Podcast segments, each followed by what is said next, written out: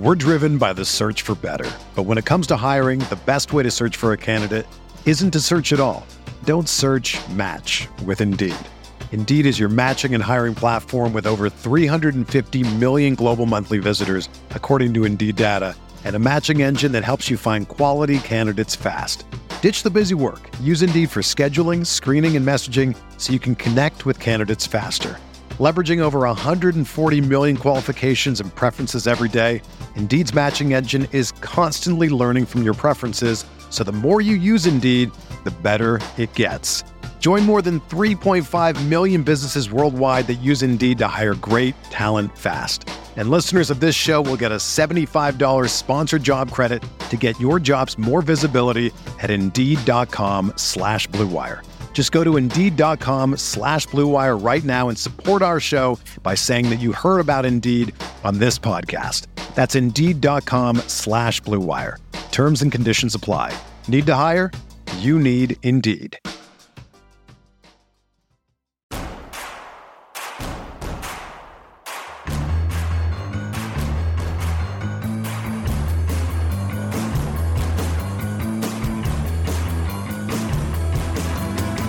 From your favorite source for Chicago White Sox talk, delivering news, interviews, analysis, and more. This is the Sox Machine Podcast with your hosts, Jim Margalus and Josh Nelson. Thanks, Rob, and welcome to Sox Machine Live, everyone. I am Josh Nelson alongside Jim Margalus of SoxMachine.com. It is Thursday night, July 29th, 2021. And Jim, Major League Baseball is losing its damn mind as we are inching closer to the trade deadline. That is 3 p.m. Central Time on Friday, July 30th.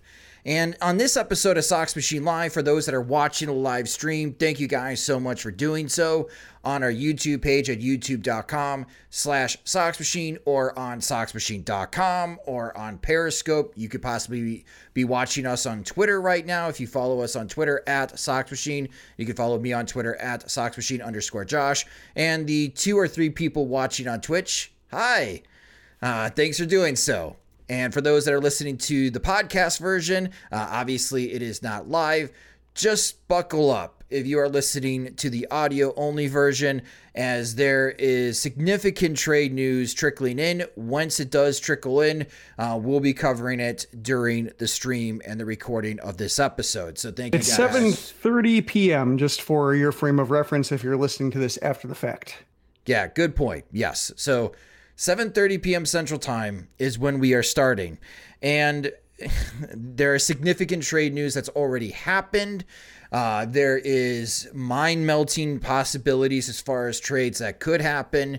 We'll get to those in a moment. And again, when they do happen and they are officially announced, uh, we'll chime in with our thoughts on how it impacts as far as the landscape of Major League Baseball. But Jim, Rick Hahn was busy today. He makes two trades finding a second base solution and finding help for the bullpen. It's exactly what we as White Sox fans have been asking for for weeks. Uh, we finally get it. It may not be sexy, but you did mention Cesar Hernandez, and we talked about Cesar Hernandez on Monday Sox Machine podcast. Lo and behold, that trade comes to fruition. And then Ryan Tepera from the Chicago Cubs is the first as far as addition, maybe the only addition, but there's still time left before the trade deadline.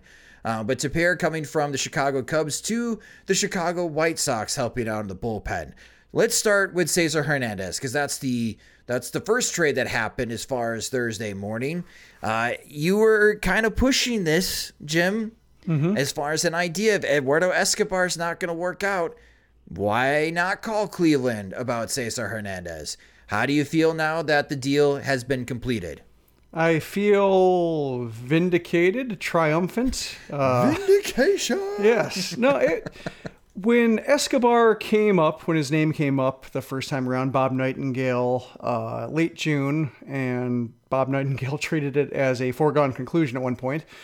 I thought, it's it's okay. Um, you know, he, he obviously fits the need for filling in at second base and around the diamond if uh, need be there, and he hits homers. The on base percentage a little low for my hopes. You know, I, I figured that I'd want him hitting yeah, I'd want the second baseman to be able to fill in at the top of the order if Tim Anderson is not available, rather than say, uh, you know, having you know Escobar and his 300 you know on base percentage being a better fit for sixth or below. So I was okay with the idea, but I wasn't thrilled about it, and I kind of mm-hmm. like the idea of. Hernandez better just because historically his on base percentage, at least last like five or six years, floated around the 350 mark. It's lower this year. It's kind of in Escobar territory this year. But I was thinking, like, if he could regress a little bit, uh, the you know he's hitting rather low against righties when he usually hits them better. Like, regression should work in his favor. So if the White Sox are buying, they might be buying low and might be getting his better days ahead of them. So I, I warmed that idea better. So seeing him come along at this particular juncture uh, I feel pretty good about it. And even though he doesn't have a whole lot of name brand recognition, having seen him destroy the White Sox uh, in 2020 and, and you have a couple good games this time around, although uh, not quite the force he was last year, it feels like he offers the White Sox what they need uh, good or at least decent defense at second base and power at second base, and hopefully, you know, should uh, his historical performance win out on base percentage too. Yeah, I had to bust out the notebook because there's so much that's going on to keep track as far as my notes. Uh, Cesar Hernandez did not have a good start to this season. After the month of April, he just had the one home run and a pretty bad slash line of a 176 batting average with a 286 on base percentage and only slug 242. And since then, his play has picked up, as Jim mentioned. He had seven home runs in May. Kind of a slow June for him. He only had four home runs in the month. Uh, but in the month of July, he's got six home runs, he's got six doubles, and it's his best slash line, monthly slash line of the season. He's hitting 268 with a 337 on base percentage, and he's slugging five, uh, five uh, 561. And one thing that noticed when looking at his baseball savant page, Jim, is that from last year, because Hernandez had a very good 2020 season, um, mm-hmm. um, but 50.8% of the batted balls in play were grounders for him and his fly ball rate was just 13%. In 2021, that is now a 45.5% ground ball rate, and his fly ball rate has taken a big jump, almost doubling in 2021. It's at 25.3%, and with the weather being warm, playing at Guaranteed Rate Field, hopefully a lot more of those fly balls that he's hitting, one out of every four that's in play, finds its way in the seats. It's it's kind of hard to imagine uh, saying this aloud, but Hernandez has as many home runs as Jose Abreu. I don't mm-hmm. think I would have ever thought of that, and it's already a career high for Cesar Hernandez for home runs. Uh, but his bat is definitely needed, and so is his glove. Uh, because we saw Andrew Vaughn play second base this afternoon in Kansas City. Mm-hmm. Uh, he did okay. You know, he didn't embarrass himself. So but it's nice that Cesar Hernandez now, and I'm expecting that he's going to be the everyday second baseman throughout the 2021 season. That's the safe and correct assumption, right, Jim? I think so. Uh, and looking at those numbers too, the launch angle, I think uh, more than doubled, like five uh, degrees to like 11 degrees. So definitely looks like a concentration on fly balls. Looks like maybe, you know, and and this is my first impression from just the numbers and how they go. I have to actually look a little bit more into it, but it looks like he's almost selling out for power a little bit, which is, yeah. you know, good and bad. You know, has some trade offs. Um, I think he's a more effective player when his OBP's 350. Although with the way pitching's gone this year, maybe like his OBP was going to take a hit anyway, and just it's kind of the progression for a lot of hitters. Just trade, you know, going for extra bases because, especially like in Cleveland's lineup, which is so thin, you know, getting on base doesn't necessarily help if the guys behind you aren't hitting. So maybe he just feels like it's on him right. for this Cleveland team to just do as much of the extra base work as he can himself. Uh, the good news is one, the White Sox, you know, they didn't need another ground ball hitter. So having a guy who uh, focuses more on getting the ball in the air, ball in air, as you say, uh, yes. the Josh Nelson ball uh, in air. uh, rally cry. Uh, that that should uh, work in the White Sox favor. Also, the way the ball has flown in Guaranteed Rate Field with that kind of jet stream going to right field over the craft Cave. For a lefty hitter coming in, uh, that should also help. So here's hoping, you know, that that you know even this kind of flawed version of Ramirez uh, has something to offer this team. And I think for me, it's not necessarily like the on base percentage or the um, you know the you know whatever he's doing to get power because maybe that's in in this year of baseball 2021, that's the way to go. But just you know, a little bit better performance, more well-rounded performance against right-handed pitching, I think, is what the White Sox need. So if he can at least shore that up. Uh, the White Sox can live with maybe other shortcomings or other uh, maybe concessions to the aging process that he's dealing with. And I really appreciate all the comments that we are getting currently right now from our YouTube channel and other streams. Thank you guys so much for the comments and question. I'm going to pull a question from the comments section here, Jim, from Eric Palmer. Eric's asking, where would you guys put Cesar Hernandez in the lineup? So, Jim, if you were constructing the lineup card for Tony La Russa, where do you think a good fit is for Cesar Hernandez? I think I would have him, you know, at least for maybe the first week, bet in the top two spots. You know, if Anderson's mm, okay. unavailable, have him lead off. If he is, you know, just to balance it out, to have a righty lefty, righty lefty type look at the top of the order, just to kind of uh, introduce him. That's where he hit with Cleveland. That's where, if he can pick up his production, he'd fit very well. Um, you know, I, I, think the advantage of having him there is that he should get on base at a higher clip. He, I think he was about 325, 330 in July. And if that continues, like they can use that up there. He runs well enough. He doesn't really steal bases, but he runs well enough. So if other guys behind him can, you know, put the ball in the gap or uh, even single, he should be able to take extra bases there. And then you'll see how it goes after a week. See, you know, if, if it's not working out, if he's pressing, if he's just, you know, if Moncada picks it up and you want to see him get those at bats instead, then feel free to, you know, just bounce him around. But with Abreu slumping right now and Anderson kind of off his game, Moncada not doing all that well, it feels like he's somebody who can plug in to the top of the order just for that, uh, you know, I, I, guess the new car smell of it in a way. Uh, just the uh, change of scenery, uh, uh a new player to play with, uh, a new guy to uh, you know, kind of create different looks in your lineup. And I think that would be at no insult to anybody else just because they're they're struggling. I, I think there are some guys who can use some days off. Even Tony La Russa did that in the last game of the Kansas City series. But you know, there might be a case where just they might need more days off. So there should be room in the top two spots uh, to work them in there, and then just have the you know whether it's Moncada down to four, Abreu down to four. Just you know, I think right now the they can use more bodies in the top five of the lineup. I think right now the bottom four is a little bit congested. um, it. We've seen some terrible lineups in our eight seasons podcasting about the Chicago White Sox. I've never thought that we were talking about the bottom of the lineup being congested. Uh, but I do like the idea of Tim mm-hmm. Anderson mm-hmm. and Cesar Hernandez one, two. And again, Jose Abreu has amazing career numbers in the month of August. And I am hoping that he does wake up. Uh, and it is nice to have Eloy Jimenez in the lineup. I know you laugh. I've been I've been saying this all season. Yeah. Like, it's just he's in a funk. I mean, the entire team's in a funk. This is a good time for Cesar Hernandez to join the White Sox. In their last eight games, the Chicago White Sox have scored a whopping 17 runs, and that is why they are two and six in their last eight games. You're not going to win a lot of games when you're struggling to put up two or three runs a game right now. And this is too good of a lineup to just be completely shut down by the Kansas City Royals starting pitching. Like that is borderline inexcusable. And if the excuses are, well, we're tired, you, you just came off the All Star break. And I know it's hotter than hell right now mm-hmm. in Kansas City. It's also super humid in Chicago when you're coming back home. This is summer.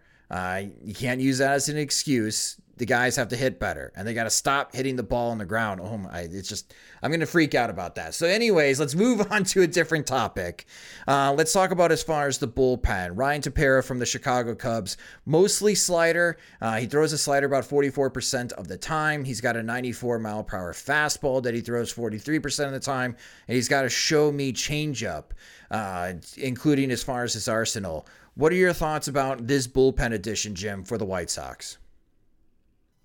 I like it. This one I did not call. I was more on the Daniel Hudson bandwagon and, to the extent that I was. And, I was and the problem like, with the Hudson what? bandwagon is that now he's on the COVID list, and and ah, okay. that that happened earlier this morning, Thursday morning. I don't know how Washington's okay, going to so trade him. I think I missed that in yeah. all the other news. Uh, yeah. So uh, okay. So with uh, with Hudson, you know, the, him being ruled out, like Tepera was, you know, kind of on my radar. Um, I think I just have like a I think the White Sox cleaned his clock one game when he was with Toronto, and just uh, for for that point on, I just thought, oh, he's hittable, and then you know just didn't paid some attention with the Cubs last year, but you know just looked like a weird reliever year. But now that he's got two years in a row, or at least two half seasons, 60 games last year, and then uh, first half plus this year, now I'm I'm buying into it. The slider slash cutter, it looks like a uh, you know. It, it's classified differently depending on whether you're looking at Fangraphs or whether you're looking at uh, Baseball Savant. But either way, looks like a weapon. He's leaned into it last year, and sometimes when a guy leans on a pitch, you know, in an unprecedented fashion, changes his entire order. Like the next year around, not as effective. Whether it's because you know it loses some power year over year or gets scouted better, but in this case, really hasn't lost anything. There was a blip towards the end of June, like after the foreign uh, the umpire inspection, foreign substance crackdown, to where his performance wobbled a little bit, and so uh, that's a case where you know just when when I looked at him, checked in the name the first time, I thought, huh, this is a little bit odd, but July's been pretty good. Like he had a had a week without pitching around the All Star break, came back looking sharp, not walking anybody, striking out, uh, a batter plus in in appearance. So yeah, there's based on you know what he offers which is, you know, he's been reliable. He's been stranding inherited runners. Like he's not goosing his ERA based on uh, letting uh, inherited runners cross and, and saving his own guys. Uh, just a lot to like. Uh, and, and, there's always the risk that a reliever can jump teams, jump leagues, and then just kind of lose the magic or small sample volatility comes in. But, you know, based on what we know, based on what the White Sox need, uh, it's hard to complain with any of the the elements yeah, of his game. and looking at Tepera's strikeout and walk percentages against lefties, uh, he's pretty good against lefties, even though he throws right-handed, striking them out close to 38% of the time. He does have a 12% walk rate against lefties, where against righties he strikes them out at a lower clip at 26%, but he only walks right-handed pitchers uh, a little less than 5% of the time. Uh, so, and Tepera is only owed $800,000 this year, and he is a free agent next year. So he'll get a, a pay boost, a pay bump. I wonder with the Tepera situation, even Cesar Hernandez, because Hernandez also has a team option. If Tepera has a good audition for the White Sox, and you offer him $3 million next year to come back and be the sixth or seventh inning guy. That might be a worthy addition. Hernandez has a $6 mm-hmm. mm-hmm. club option with no buyout. No buyout for Cesar Hernandez. So the White Sox cannot pick up that option and then walk away. Uh, and Cesar Hernandez goes back into free agency. But with these two trades, while they are focused on let's help the 2021 Chicago White Sox, I wonder if Rick Hahn targeted targeted both of these players because even though it's for this season, he may have some ideas of well, if they perform well, we could entertain bringing them back. They could. Uh, Hernandez was on my list of like second basemen who got uh, they took forever to get signed during the winter. Like Kolten Wong was another one where just the market was so stagnant. Jonathan Schoop kind of settled for a one year deal, and they're all kind of going to go back in the market basically. Uh, I'm not sure about Wong's option, you know, whether he'll be, uh, whether he has one. I have to look it up. But basically, like there's just a whole bunch of second basemen, all kind of two to three win players who weren't uh, paid what you think they would make based on just how dollars per wins above replacement usually goes. And that's kind of where I thought along the lines of like, well, you know, Nick Madrigal, you know, if he's uh, somebody who can be traded for somebody, then you can maybe just get by on adequate to good second baseman on the cheap for you know kind of a year to year deal, or in the case of like Hernandez, sign him for one year and then have a team option. So there is that kind of idea to where if they like the way Hernandez fits and somebody's interested in Madrigal and you can kind of diversify the roster a little bit, like wouldn't rule it out, especially since when you think about Madrigal, like he had the uh, fractured wrist last year in Oregon State. He had the separated shoulder his first year at the White Sox. Now he's got the hamstring issue with this year. So like he, from what we know of him, uh, since the White Sox drafted him, like he's not a model of durability. So that is something to consider when it's when it's you know you know on one hand it's not a chronic issue. On the other hand, like it's not a chronic issue. It's like different body part fails him every year, and so you could have like a case where like uh, you know, the, the hamstring gives out again, or the shoulder does. Now you have all these kind of things that can recur theoretically. So if Hernandez is a hit, like if he shows up and he goes nuts and feels like he's a big part of whatever's happening with the White Sox, like there is the option of, you know having extra infielders and then deciding what to do.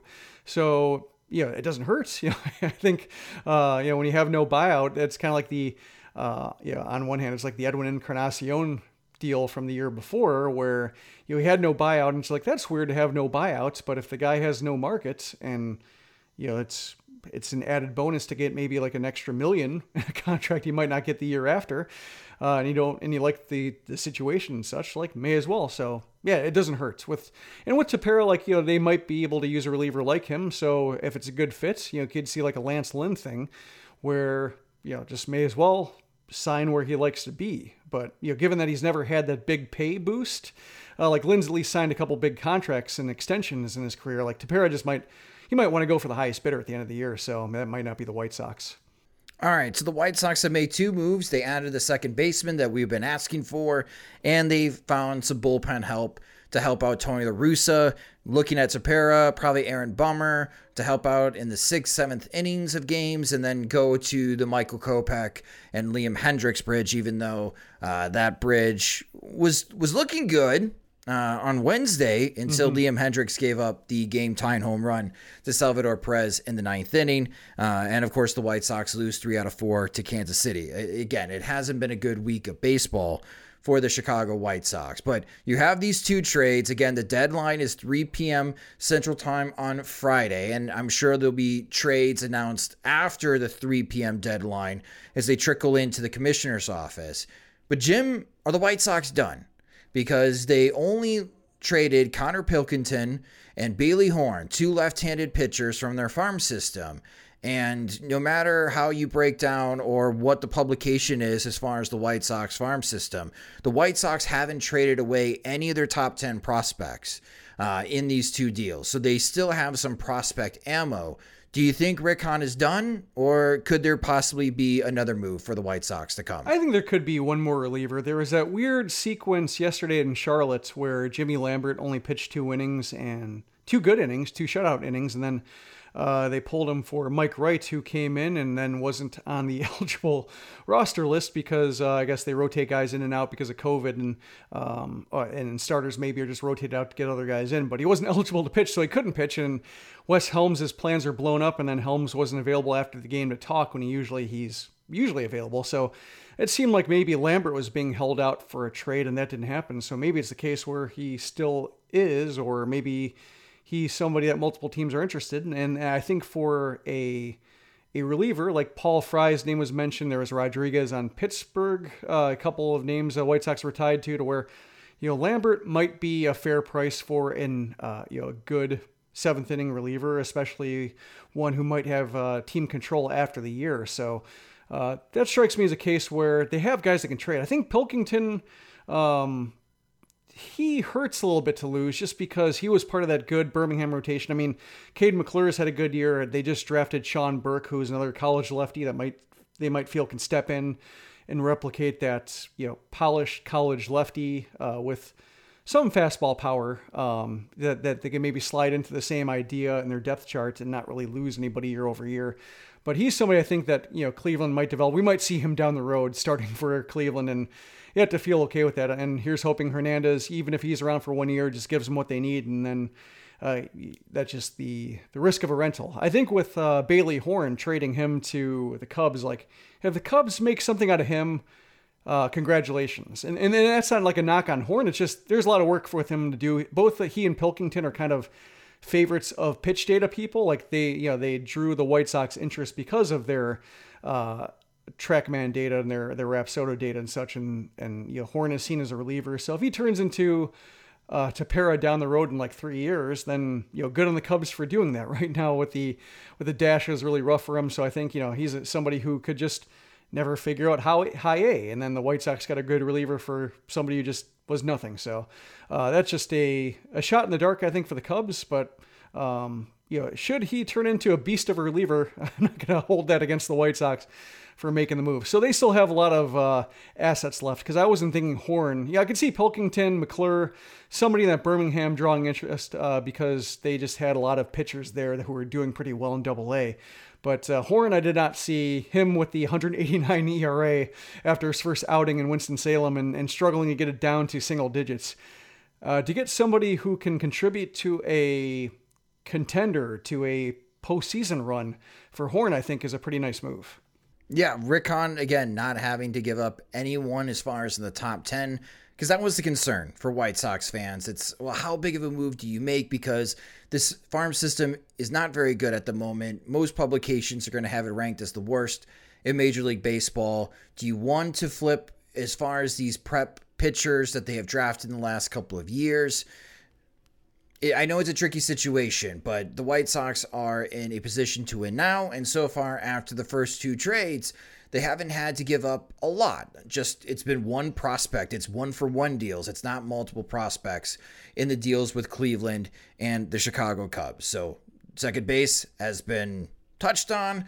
The bullpen has been addressed. We'll see if the White Sox make another trade before the 3 p.m. Central trade deadline. And for those that are on Twitter, I will be hosting a live Twitter space on Friday from 1 p.m. Central Time to 3 p.m. Central Time that you can join. And we'll have others from the White Sox, blogosphere, podcasters, Twitter community providing our live reactions when trades are coming in, trickling in right before the deadline. We're driven by the search for better. But when it comes to hiring, the best way to search for a candidate isn't to search at all. Don't search match with Indeed. Indeed is your matching and hiring platform with over 350 million global monthly visitors, according to Indeed data, and a matching engine that helps you find quality candidates fast. Ditch the busy work. Use Indeed for scheduling, screening, and messaging so you can connect with candidates faster. Leveraging over 140 million qualifications and preferences every day, Indeed's matching engine is constantly learning from your preferences, so the more you use Indeed, the better it gets. Join more than 3.5 million businesses worldwide that use Indeed to hire great talent fast. And listeners of this show will get a $75 sponsored job credit to get your jobs more visibility at Indeed.com slash BlueWire. Just go to Indeed.com slash BlueWire right now and support our show by saying that you heard about Indeed on this podcast. That's Indeed.com slash BlueWire. Terms and conditions apply. Need to hire? You need Indeed. But let's change gears here uh, from the White Sox to all of Major League Baseball because, again, the White Sox have an eight game lead in the American League Central. And we'll get to Cleveland in a moment because there's some significant news coming out of Cleveland this evening as well, uh, as manager Terry Francona is stepping down for the rest of the season. The White Sox are in prime position of making the postseason. Uh, the last um, projection I saw, they give the White Sox a 99% chance of reaching the postseason. And they have a pretty clear path of winning the American League Central. So we have to concentrate as far as our attention on who would be preventing the White Sox from winning the American League pennant. And that's your Houston's, that's your Oakland, your Tampa Bay, your Boston, and the New York Yankees. So let's, you mm-hmm. know, the Oakland Athletics, they get Starling Marte. That's a pretty significant addition. Houston, shores up their bullpen by getting two closers, Kendall Graveman and Yimi Garcia. Uh, Tampa Bay has already added Nelson Cruz. Uh, the Boston Red Sox are now uh, trying to add starting pitching. And the New York Yankees have already added Joey Gallo and now Anthony Rizzo to their lineup. Two left handed bats at Yankee Stadium. Uh, I think both Rizzo and Gallo have some opportunities, especially when they're playing at home, to add some more home runs for the Yankees because that's been a struggle for the Yankees this year, which is a surprise, is scoring runs. But other trades that have been official Danny Duffy of the Kansas City Royals going to Los Angeles Dodgers, Brad Hand going from Washington to Toronto. And we still have to figure out where Chris Bryant is going to go, where Craig Kimbrel is going to go, where Jose Berrios can go, and where Trevor Story can go. But as we are streaming right now at this moment, as we approach the 8 o'clock p.m. Central Time for those listening on the podcast to track as far as the timeline, this is a mind melting type of blockbuster trade, Jim, that could possibly be going down between the Los Angeles Dodgers and the Washington Nationals. For the last couple of days, Max Scherzer has been drawing significant interest, and obviously for the right reasons, especially for the contenders, to add an ace like Max Scherzer, who has performed at the highest level as far as the biggest stages, helping the Washington Nationals win their World Series. And him willing to waive his no trade clause to join a contender and go out west. At one point, it was reported that the San Diego Padres were close to landing Max Scherzer and, and closing that deal. Well, as of right now, it appears that the Los Angeles Dodgers have swinged the pot. And the Dodgers are not just trying to get Max Scherzer, Jim. They're trying to get Max Scherzer and Trea Turner to join the Dodgers, and the Dodgers are willing to give up the 16th number, uh, the number 16 prospect in all of Major League Baseball, Keibert Ruiz. Uh, Josiah Gray is also being um, reported as far as part of the package. It, it hasn't been completed yet, but it looks like there's enough momentum that the Los Angeles Dodgers of all teams could be adding both Max Scherzer and Trea Turner. And I really feel like, Jim, that flips the entire landscape of Major League Baseball around because as a White Sox, and looking from White Sox prism, we have to focus on what the American League teams are doing and how they're getting themselves better because they are the hurdles for the White Sox of winning the American League pennant. But if you're a White Sox fan and you're thinking World Series or bust, you got to look at the entire league. And boy, if the Dodgers are able to pull off that trade to get both Max Scherzer and Trea Turner, I don't know how anyone can think of anyone else that the Dodgers uh, to be the favorite in 2021. They would have to be the absolute favorite to win the, the World Series, even though right now they're in second place behind the San Francisco Giants in the National League West. Yeah, I'm not World Series or bust. I'm win a postseason series first, and then uh, see how it goes. Uh, but I think should they get to the World Series and should they face a team like the Dodgers and the Dodgers at full strength with Scherzer and Turner, I think like that's an honor to lose to them almost. like just such a, a, a ridiculous team that uh, you know what if you you know have you, throw your best effort against them and you just realize they have stars on stars and stars and no weak link in their lineup and no weak link in their rotation.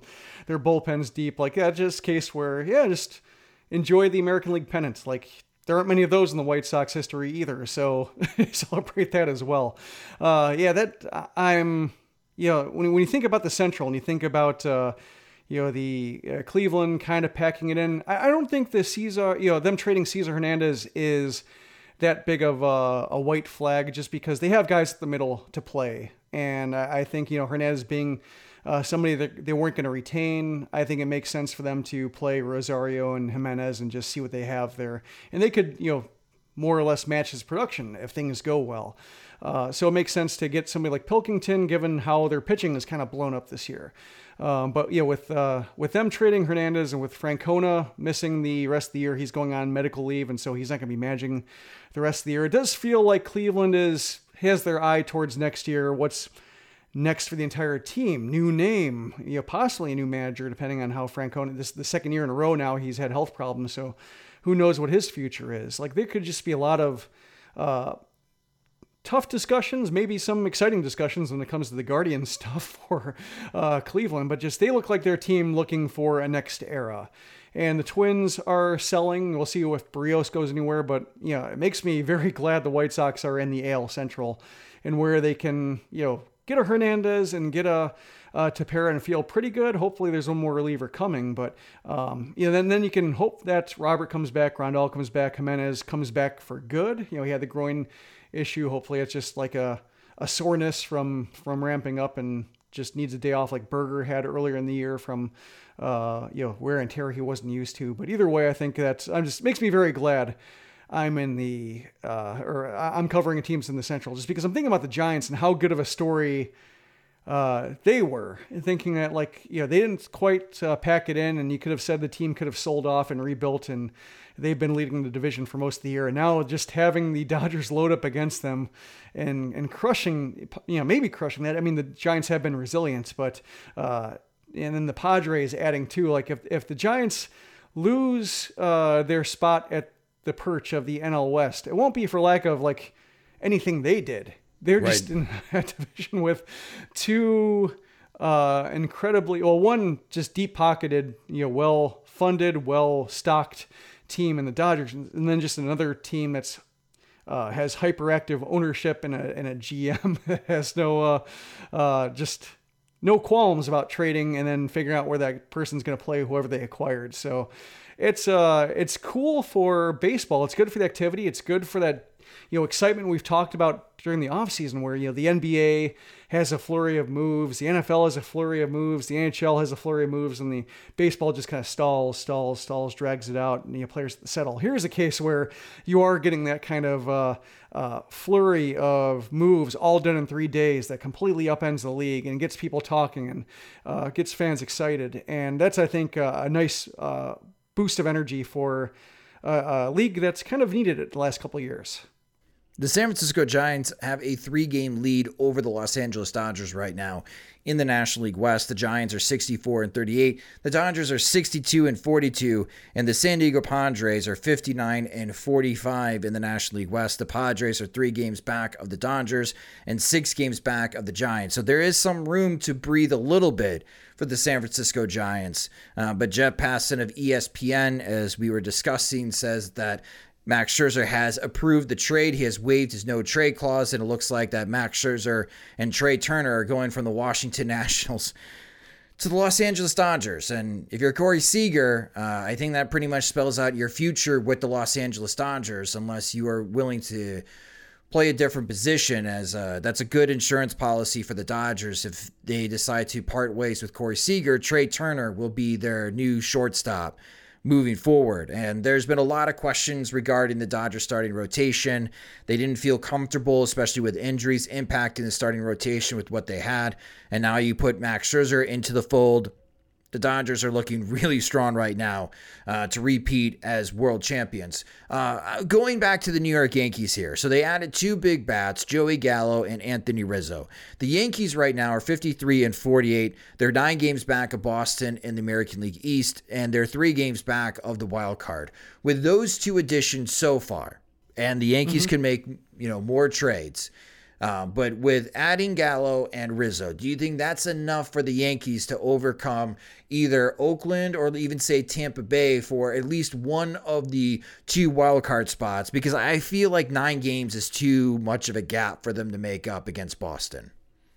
It's possible. I think they're in a weird spot. Uh, the Yankees have just been kind of a weird team all year, shooting themselves in the foot, having weird injuries, weird COVID episodes, and they just had another one with Aaron Judge, who had to issue a no comment when asked if he was vaccinated uh, last night. They, you know, that's just uh, another point of drama. They have injuries with you know Judge and Stanton, and now now you have Gallo who comes in and doesn't have injuries, but just you know we know what his game is: homers, walks, and strikeouts, and that's a team that already homers a lot and strikes out a lot and walks a lot. So it's just I don't know if that's a case where you add another guy and it you know makes it better, or in the case of like Gallo, if they're diminishing returns, uh, being that reliant on three true outcomes, like that's why you know Gallo had been floated uh, as a White Sox solution for right field, and I was always kind of.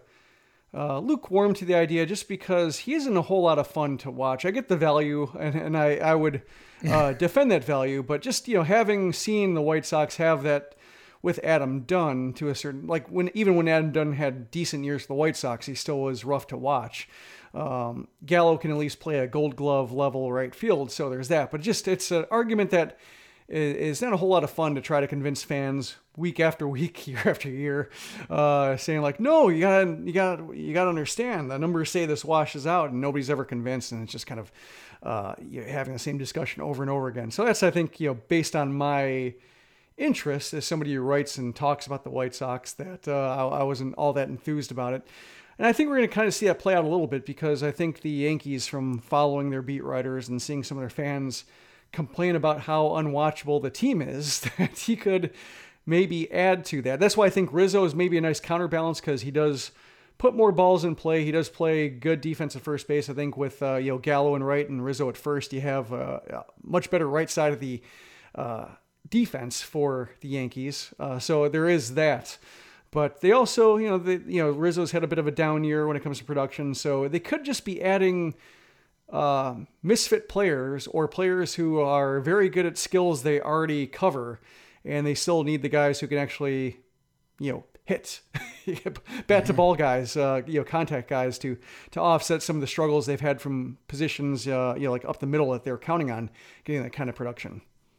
Let's say the Yankees don't make the postseason. Do you think Brian Cashman and Aaron Boone return? Cashman seems like he's there, and the Yankees do a lot of things well. Uh, Boone seems like he's interchangeable. Like I don't know exactly what he offers. Um, if he, especially if he's like a hand-picked um, general manager type, I guess that could mean that you know if this was Cashman's guy, Cashman should go. But I think the Yankees are still good at scouting. You're looking at the um, all the prospects they've been able to trade, and I think uh, their prospect depth is uh, recognized and appreciated by other teams, even if it's not top prospects, guys you've heard of, household names in the futures game, they're still being able to be moved for players who can help. So it would seem like if they get rid of Cashman, they're risking that, you know, the one of the things that's made them so good as of late, they're drafting and developing and uh, getting players who aren't that appreciated at the time they're signed or drafted or picked up from a team, dusting them off, cleaning them up, and selling them uh, at a higher price, basically. I think they're really good at that, and Cashman's a reason why. So they, it does seem like they're getting diminishing returns at the major league level, and there's some stagnation there, but uh, there are some underlying things that I think they would might just might need to be a bit more transactional up top. Uh, try to swap out some players who aren't getting the job done, like you know Stanton and Judge. Maybe that's just too much uh, volatility when it comes to health and availability. To where you know maybe they need to shift one of those guys out if they can, or pay somebody's way out of town. Uh, it, it's a little bit tough, but uh, that, that's why I'm curious to see how Gallo fits and whether he'll fit. All right, so let's play a quick game here of where are these guys going. Let's start with Kris Bryant. Uh, so the Cubs have already made many trades, but they still have the two largest pieces available in their uh, as far as their clearance aisle. Everything must go. It feels like with the Chicago Cubs. Uh, Kris Bryant. Where do you think Kris Bryant ends up, Jim? Don't have a strong clue about the what the Mets are doing, but they kind of seem like a good landing spot for him and his salary. Would they have him at third base? Because he's been playing all over the field. Is that, do you think yeah. that's the thinking? Because don't they have Jeff McNeil at third? Yeah, I think they would probably move him all over just because of their injury concerns and their just general uh, problem staying healthy that they would appreciate the versatility. So I think they would just get him to get him basically and see where he fits. Might play some outfield too, depending on what their needs are. Uh, I, I, think his versatility works in their favor. Yeah, I, I think the San Francisco Giants should figure out a way to get Kris Bryant into the fold, especially to counter what the Los Angeles Dodgers just did. But I'm with you, Jim. I think it's either going to be it's going to be either coast. You're going to Queens or you're going to San Francisco, Kris. It's one of those two. Uh, Craig Kimbrel. Lots of conversation about the White Sox possibly targeting Kimbrel to maybe have this super pairing tag team with Kimbrel and Liam Hendriks. Where do you think Craig Kimbrel could go? Mm. Uh, I've been mostly thinking about Kimbrel in terms of White Sox on the field, so I don't have a strong hunch on this one. I would just be throwing out a name on this one. So, uh, do you have a stronger team with a tie? I'm not getting a lot of I'm, I'm just not getting a lot of rumors because there was one crazy idea of well Seattle traded Kendall mm-hmm. Graveman and that proceeded to piss off everybody in their clubhouse. And Jerry Dipoto's like, "Wait, hold on. Let's just complete all of our deals and then things will make sense. And they acquired Tyler Anderson from Pittsburgh. I don't think that was going to calm anyone down. Uh, but I thought, well, maybe they could surprise everyone. They can go get Kimbrel. But instead, they end up getting Diego Castillo from Tampa. And I'm thinking, Tampa just continues to trade guys out of their bullpen for other pieces right now. So could Tampa Could Tampa land Kimbrel? Uh, that would be an interesting addition for Tampa Bay. Uh, that's kind of what I'm going to go with right now. It, it's not clear cut. I, I, think Kris Bryant, it is clear cut. Uh, you got the Mets that are hot and heavy for him. The San Francisco Giants have been rumored uh, for Kris Bryant. So the, those are the two biggest pieces the Cubs have left. I don't know. Do you think Javy Baez gets traded before the Friday deadline? I don't think so. I think Baez is. Um, it just strikes me as he's having a weird year, um, bit of a down year, kind of a unique set of skills and offense that doesn't necessarily always fit with what teams are trying to do. So I don't know if he'll get the kind of return that I think somebody who means as much to the Cubs as he does. Uh, it doesn't feel like it'd be suitable. Jose Berrios. Now that the Dodgers have acquired Max Scherzer, I think it makes a ton of sense for the San Diego Padres to add Jose Berrios as it appeared earlier this afternoon that Scherzer was going to be landing landing in San Diego, but that's obviously not happening now. Uh, outside of San Diego, can you think of any other teams? Or maybe the better question is can the Minnesota Twins, or I should say, do the Minnesota Twins trade Jose Berrios before the Friday deadline? It would seem like they can trade him, and they should have enough interest in doing so. The team that jumps out to me that could best use him, and they've been tied to him here and there, is the Red Sox. Like hmm. they're somebody, they're a team that's a little bit thin. You know, they they've had starters making all their starts. They are getting Chris Sale back, but I'm looking at their rotation right now. Just you know, Garrett Richards has been okay. You know, Eduardo Rodriguez and Martin Perez, they've been okay. But when you're looking like at a top three for uh, the Red Sox, if you're looking to like open a postseason series, if they get to like a, a multiple game round of the postseason, yeah, right now it's Eovaldi and Pivetta and Richards and Sale might replace one of them, but it seems like they still could use a guy for not only this year but next year. So it might be a head start for um, you getting somebody they, they like for addressing the 2022 rotation. So they seem like a dark horse to me in a, a, uh, a rotation that could use them. No, I didn't think of the Boston Red Sox, but you make some good points. I, I think from a White Sox perspective, I'm rooting for the Twins to trade Jose Berrios because it makes life a lot easier for the Chicago White Sox, not just in 2021 but also in 2022 in their efforts of winning the American League Central. I if the Twins trade Berrios, I, I I'm not exactly sure how they sell themselves that they're going to be mm-hmm. contending mm-hmm. in 2022. Uh, that's just how I feel about the situation with Jose Berrios and the Minnesota Twins. Uh, Trevor Story. Do you think Story gets dealt before the deadline? I don't think so, or at least I don't know what his market is for, especially like an Rockies team that could give him the qualifying offer. Like it seems like uh, they at least they have a fallback for either extending it another year if Story feels like the qualifying offer is the best he can do. But right now he's just kind of had a down year. Um, the Rockies are a tough team to deal with. Like I'm not, I don't know if anybody knows who's in charge of the Rockies. So when it comes to trading like a notable player. I don't trust them to be able to do it or have the authority to do it. Yeah, it's but it's such a just, weird situation because the White Sox have been loosely tied with Trevor Story. Jeff Passan has hinted about the White Sox interest. I remember during the All Star break, uh, if you know they were asking because obviously everyone's in Denver, where's Trevor Story playing after the deadline? And Passan said the Chicago White Sox, and that grabbed everyone's attention, but obviously the White Sox went into a different direction, acquiring Cesar Hernandez to be the second baseman. And maybe it's because nobody knows who's actually calling the shots in Denver right now for the Colorado Rockies. But I'm with mm-hmm. you. I at the beginning of the season, it just seemed clear cut. Yeah, Trevor Story is not going to be on the Rockies after the month of July. And here we are, and I don't think anyone was expecting Max Scherzer and Trea Turner to be traded to the Los Angeles Dodgers. And here, Trevor Story's not going to move. I think it's a mistake on the Rockies' part. I think they need to load their farm systems with more prospects uh, rather than the offer, the, the, make the qualifying offer, watch them rejected, and then you get a draft pick compensation. What you do with that extra bonus pool money mm-hmm. and that draft pick, I, I don't know how that helps as far as the rebuild for them. Um, it'll be interesting to see if the CBA continues the draft pick compensation uh, that still exists. And it'd also be interesting to see what teams give Trevor Story that amount of money in free agency because he's not having a good season. And boy, those splits away from Coors Field are not very pretty. Mm-hmm. I don't know if Trevor Story's a $200 million shortstop, Jim. That that's that's what I'm coming down to. 100 million, sure.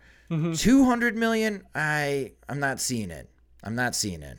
Yeah, the Yankees, I guess, have been in on Story, and that's because Gleyber Torres is having a down year, and Rougned Odor is doing better with it's it's another case of Yankees getting somebody who looks like he's at the end of the line and getting a little bit more life out of him. But you know, to have some middle infield insurance should Odor uh, hit a wall, or if Urshela is a little bit iffy. Like it feels like they could use somebody to cover up the middle or move Torres over in the case of, you know, if they want Odor uh, to be a part time player. But either way, it seems like that's a sensible fit.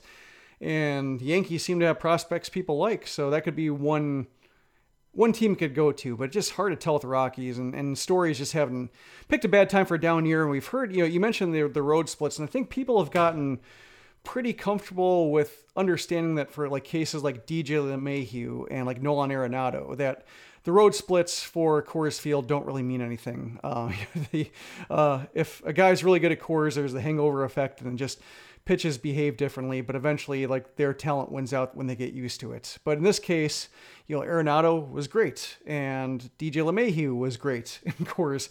Coming off a down year at Coors and then having those road splits, Yeah. I think is. Uh, uh, the kind of thing that maybe free agents coming from the Rockies or trying to get traded from the Rockies uh, really haven't had to deal with. So it could be one of those cases where he just is on the market for a while, eventually gets a price that's decent, but not what he had in mind. Yeah, I think Trevor Story and Javier Baez are going to be surprised in not a good way on the type of offers that they're going to be extended to. Carlos Correa, he's going to get paid.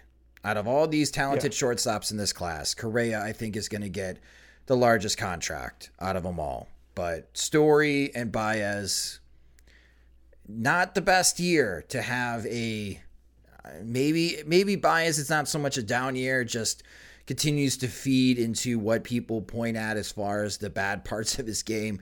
But Trevor Story is not not having that great of a season offensively. And uh yeah at this moment as we are at 820 p.m. Central Time for those listening to the podcast feed later. I, I'm not confident that Trevor Story gets dealt, especially with the New York Yankees going a different direction as far as adding offense with Anthony Rizzo and now Joey Gallo in tow. All right, so that's the trade market right now, and things could progress. The White Sox could make another move. I don't know if it's going to be a blockbuster deal that we've been talking about. It may be just another minor move to help bolster the bullpen, uh, but the White Sox are hoping to get reinforcements soon in Luis Robert and Yasmani Grandal, and those would be pretty big boosts as well. And getting Eloy Jimenez to play every single day, and hopefully that right groin t- tightness uh, isn't serious and he can be in the lineup every day. That would help the White Sox greatly, especially on offense. And that's where we'll end as far as this episode of Sox Machine Live, looking ahead to this weekend series as Cleveland comes into town for a three game series on July 30th, 31st, and August 1st. Your pitching problems for the Chicago White Sox, and I think this is going to be a topic of discussion. Friday, it's going to be Lance Lynn. Saturday night, it's going to be Dallas Keuchel.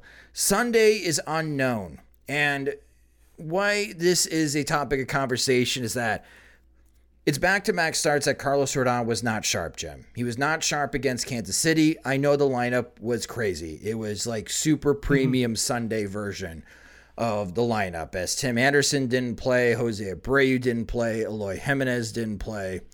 Uh, so the offense was really limited. Michael Kopech and Liam Hendriks were not available out of the bullpen. So even if the White Sox were in a safe situation, I'm not sure who would be closing that game. It, I think you Andrew Vaughn started at yeah, second. Andrew Vaughn started second. I, I think you pointed out that the White Sox successfully punted uh, that game. But Rodon was not sharp, and he was not sharp in Milwaukee as well. And you have a lot of people nationally pointing out that Carlos Rodon looks tired. Uh, is this a good time to give Carlos Rodon additional rest? Could be. Uh, I think with the head-to-head matchup against Cleveland, I think you know they're eight games up. It's a case where you know at least you want to win one out of three, but you know ideally two out of three. I think if you win two out of three, you can not punt the third game. You hopefully they have the offense that's you know lineup that's respectable, but maybe they can take a chance pitching wise and uh, you know maybe buy a game for somebody. You pair it with the off day that follows and just reset the rotation, give uh, a team an extra day off. But I think it does make sense for the series that, you know, should they lose the first game of the series, try to win the next two. Should they win the first two, try like hell to win game three, just because you don't want to invite um, enthusiasm on behalf of Cleveland, you know, knocking down an eight game lead to a five game lead. I think that's what they have to avoid here. I think Cleveland is content to look towards next year. I think they just, they're short on bodies.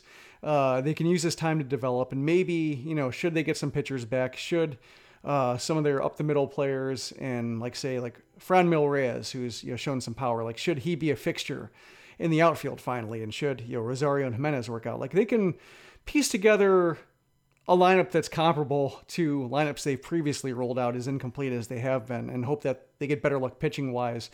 Uh, but I could also see it just being, you know, with Francona being out, that uh, their mind is elsewhere. So I think it kind of, it's, it's, I think maybe it could be nice if Hernandez comes over directly from uh, Cleveland to uh, Chicago, right when Cleveland's going to play Chicago, and if Hernandez could have some nice moments and say like, "Oh, he's on a winner now," and uh, you guys are not a winner, uh, yeah, yeah, not not for lack of trying, just uh, end of an era type situation. You know, maybe it's a case where they can uh, spell reality a bit faster, and you know the White Sox can spend most of August and September just coasting. But I think at least the first two games of the series are important because you know after that they'll have the Cubs, which is always an emotional series. They have some series that.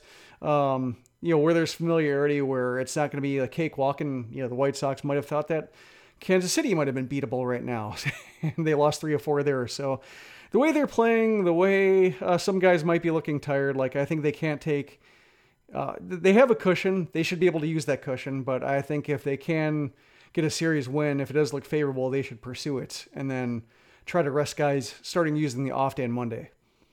Yeah, because if they if you if you utilize the bullpen for the Sunday game and then the off day on Monday, and then you go back to Cease on Tuesday, that gives Cease extra time off.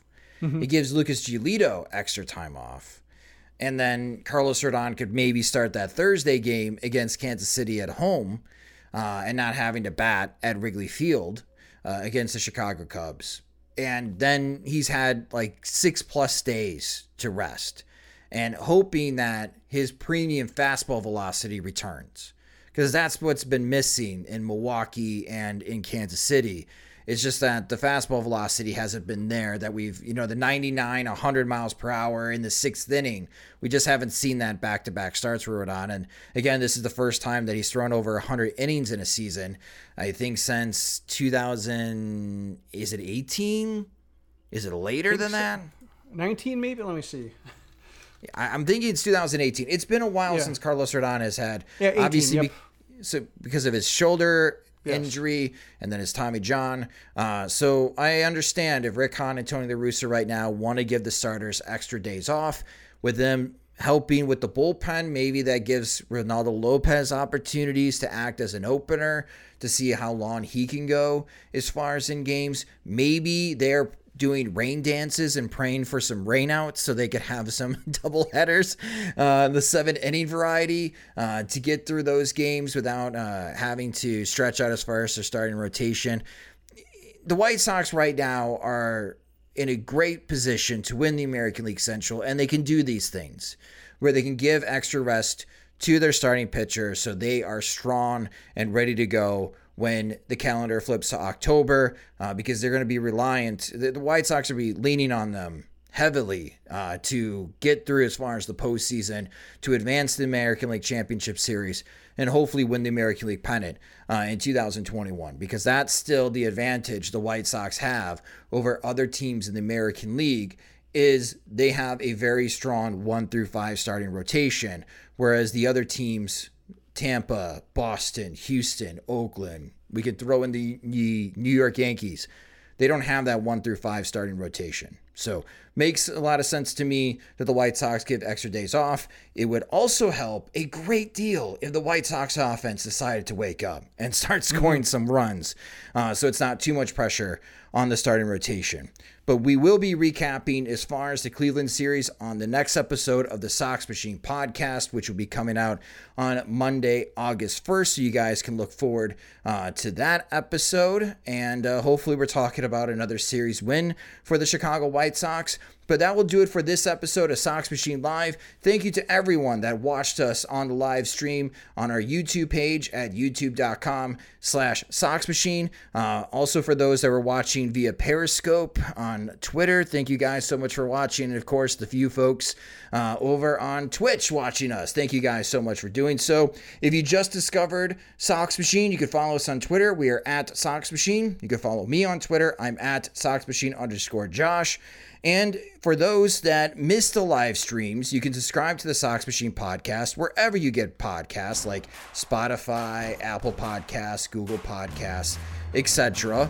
Uh, you can subscribe the show that way, uh, and you can also help support Sox Machine by becoming by becoming a Patreon supporter at patreon.com slash Sox Machine, where our Patreon supporters get additional coverage. They get exclusive coverage of the White Sox they also get an ad free version of both the podcast and the website. And when we have new swag items like the Sox Machine ball caps that came in, they get the first opportunity to purchase those swag items. So if you enjoy our work and you want more from us, go to patreon.com slash Sox Machine to sign up today.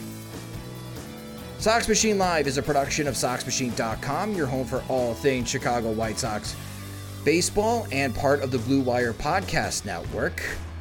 Alongside Jim Margalus, I'm Josh Nelson. Thanks for watching and listening.